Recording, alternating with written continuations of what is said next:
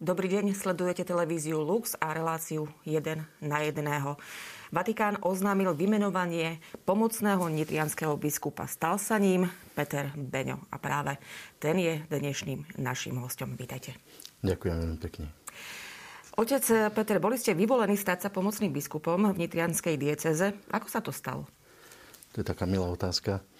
A ja by som rád vedel, ako sa to stalo.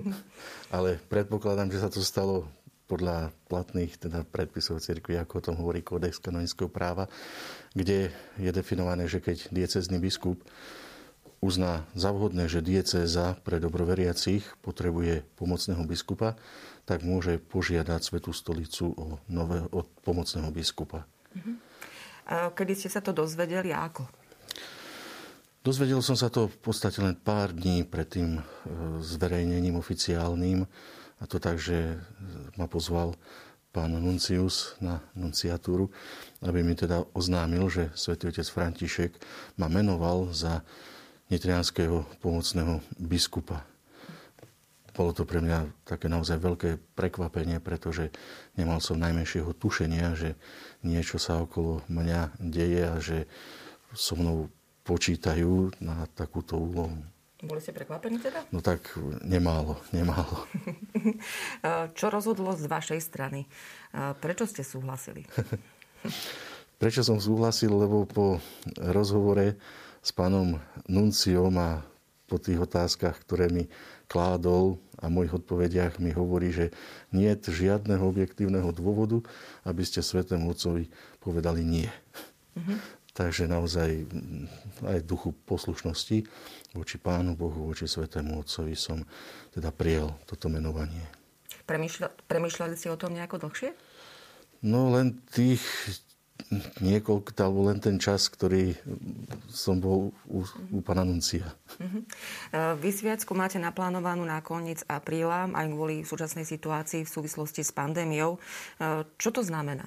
Ste teda už biskupom, alebo ešte stále, ako ste sám seba nazvali, citujem, šťastným dedinským farárom? v tejto situácii koronakrízy už ani to šťastným celkom neplatí, lebo aj my kňazi sme už aj takí smutní, že nemôžeme byť v kontakte s našimi veriacimi a nemôžeme im slúžiť tak, ako oni sami by to potrebovali.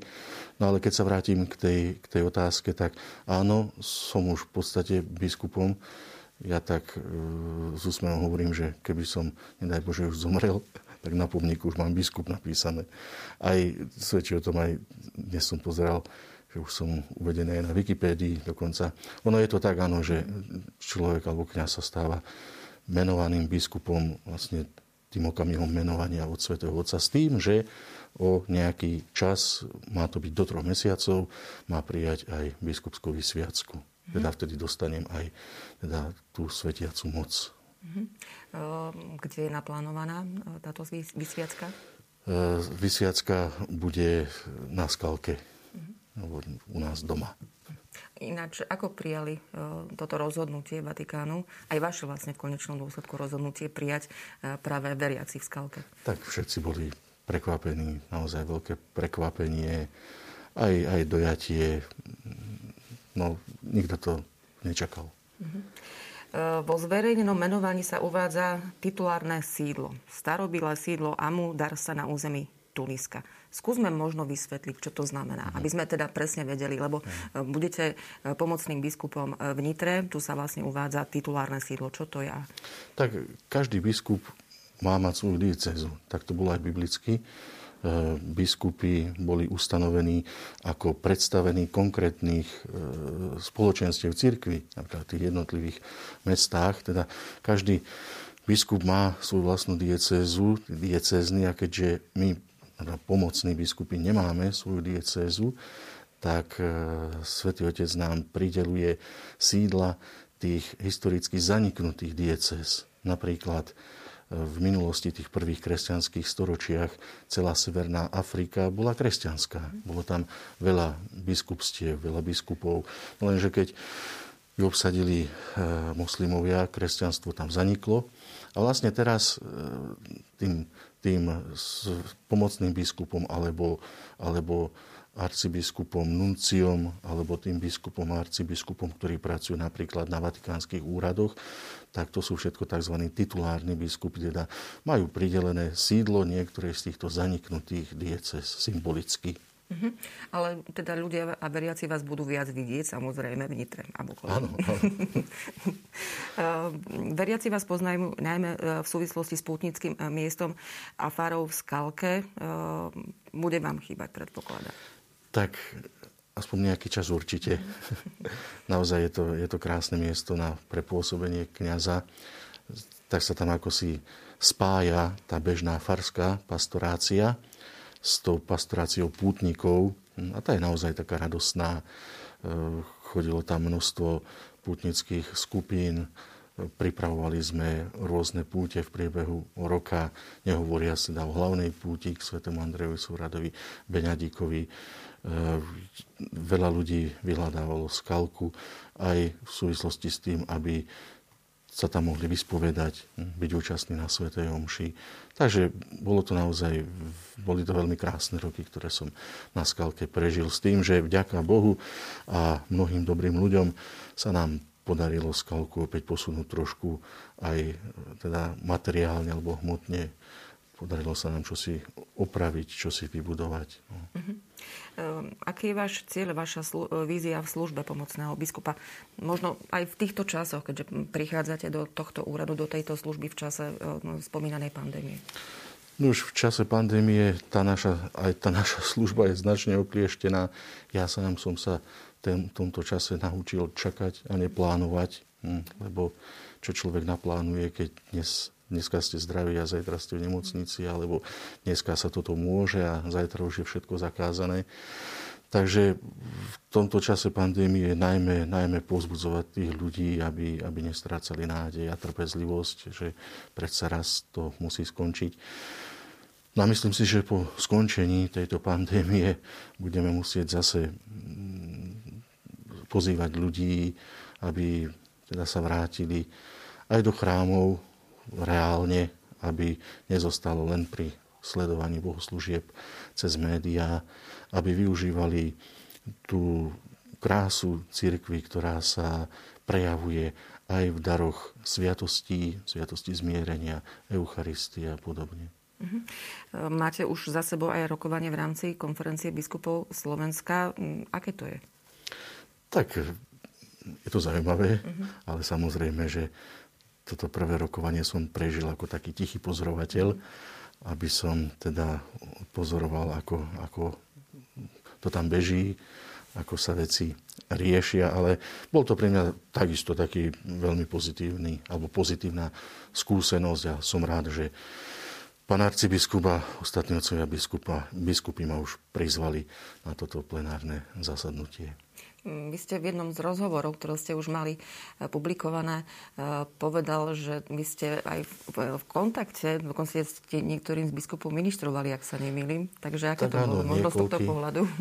Niekoľkí z otcov biskupov boli mojimi profesormi uh-huh. v kniazskom seminári v Nitre, takže tým sme aj samozrejme ministrovávali ako bohoslovci. No a naozaj mám ku všetkým taký úctivý vzťah skôr ako teda sa hovorí ministrantku kniazovi či biskupovi, než ako ku kolegovi. Ale ja si myslím, že aj na základe srdečnosti, ktorú som cítil z ich strany počas tohto prvého stretnutia, že sa to veľmi rýchlo zmení. Ehm, boli ste eh, už pri tom, ako vznikal pastierský list kvôli sčítaniu, ak sa nemýlim, eh, či nedávny list biskupov, premiérovi a členom vlády ohľadom slavenia svätých omší. Skúsme možno práve ten spomínaný posledný list, eh, čo bolo jeho obsahom priblížiť našim divákom. Tak jeho obsahom bolo predovšetkým poukázať na to, že tieto veľmi prísne opatrenia nám zabraňujú nielen v slavení verejných bohoslúžieb, ale aj nám zabraňujú v takom individuálnom kontakte s veriacimi a v individuálnom vysluhovaní sviatostí. Aj sviatosti e, zmierenia alebo podávania svetého príjmania. Aj toto všetko máme dnes, dnes zakázané, keby sme chceli ísť do, do dôsledkov. Takže otcovia biskupy apelovali, aby, aby vláda zvážila keď už nie, ak to nie je možné, dovolenie tých verejných bohoslúžieb, aspoň nejakým spôsobom, aby nám dovolili tento individu, túto individuálnu službu našim veriacim, pretože mnohí, naozaj mnohí sa aj dožadujú nie z nejakej ľubovôle, ale, ale z hlbokej potreby duše. Uh-huh. Čo sa týka toho spomínaného pastierského listu kvôli sčítaniu, vy osobne ste sa už čítali? Už áno. Uh-huh. Prečo by sme sa mali prihlásiť ku katolíckej viere? Ja poviem tak úplne jednoducho, lebo je to normálne. Tak ako e, sa prihlasujem k tomu, že som, že som členom nejakej národnosti, čo je normálne a nebudem si vymýšľať, že som členom inej národnosti, no tak si myslím, že je normálne, ak som kresťan katolík, tak vyznám, že som kresťan katolík a podobne. Niektorí nám zazlievajú, že to spájame s možnosťou získania finančných prostriedkov na chod cirkvy, ale veď aj to je úplne normálne.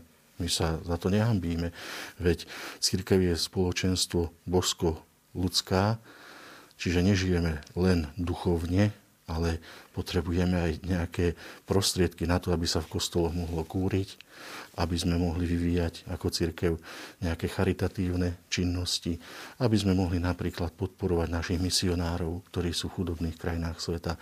A to sa už dnes nedá za Pán Boh zaplať. To všetko stojí peniaze a naozaj aj církev potrebuje finančné prostriedky aby teda tieto, túto činnosť mohla, mohla udržiavať. No a aby sme ich nemuseli pýtať, ja neviem od koho, tak je prirodzené, že, že ich predovšetkým očakávame od vlastných, ktorí sa prihlásia aj k svojej vlastnej cirkvi. Uh-huh.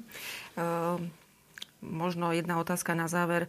Uh, pôst sa už začal uh, pred slavením Veľkého týždňa. Čo by ste odkázali veriacim v tomto čase? Tak aby sme nestrácali nádej, že aj, aj tieto ťažké časy pominú, aby sme živili v sebe tú trpezlivosť, aby aj keď nás mnohé veci trápia a mrzia, aby sme, ja neviem, neboli uštipační jeden druhému. No a keď aj niekto potrebuje naozaj veľmi intenzívne aj tú sviatostnú pomoc, nebojte sa, ísť osloviť kniaza. Každý kňaz je pripravený aj v tejto dobe e, poslúžiť svojim veriacim takým spôsobom, aký je len možný. Mhm. Mimochodom, e, ako sme spomínali v úvode, e, vaša vysviacka je naplánovaná na, ak sa nemýlim, koniec apríla. Koniec apríla. Veľká noc je vlastne začiatkom apríla. Vy teda ešte budete na skalke počas Veľkej noci? Áno, áno. Otec biskup William mi dovolil, že do biskupskej vysviacky môže byť ešte na skalke a že teda až po vysviacke by som sa mal potom stiahovať do Nitry. Uh-huh. Ešte technická otázka. Máte už erb a heslo? Áno, už mám aj tieto, hovorím tomu, svetské márnosti. Uh, heslo som si zvolil ako taký výťah z prvého Jánovho listu, 4. kapitoly 16. verša, kde sa hovorí, a my, čo sme uverili, poznali sme lásku, akú má Boh k nám. Vlastne z tohto dlhého verša som si zvolil tomuto, spoznali sme Božiu lásku. Je to pre mňa eh, veľmi dôležité, lebo práve v týchto slovách som ako taký mladučký bohoslovec spoznal odpoveď na otázku môjho kňazského povolania, že prečo sa vlastne chcem stať kňazom. Lebo celú, celé detstvo, celú mladosť som prežil v atmosfére také veľmi peknej, rodinnej, láskavej. Cítil som lásku z mnohých strán a uvedomil som si neskôr, že, že toto nie je len láska ľudská, ale že je to taká, to, toto predlženie tej Božej lásky. A toto bolo také silné, že som si to nechcel a nevládal nechať len pre seba, ale o tejto Božej láske som chcel aj, aj hlásať, som ju chcel ohlasovať, šíriť. A teda preto som sa stal kňazom, aby som ohlasoval Božiu lásku. Ďakujem veľmi pekne za vaše odpovede. Tak to bol novovymenovaný pomocný biskup Nitrianskej diecézy pán Peter Beňo.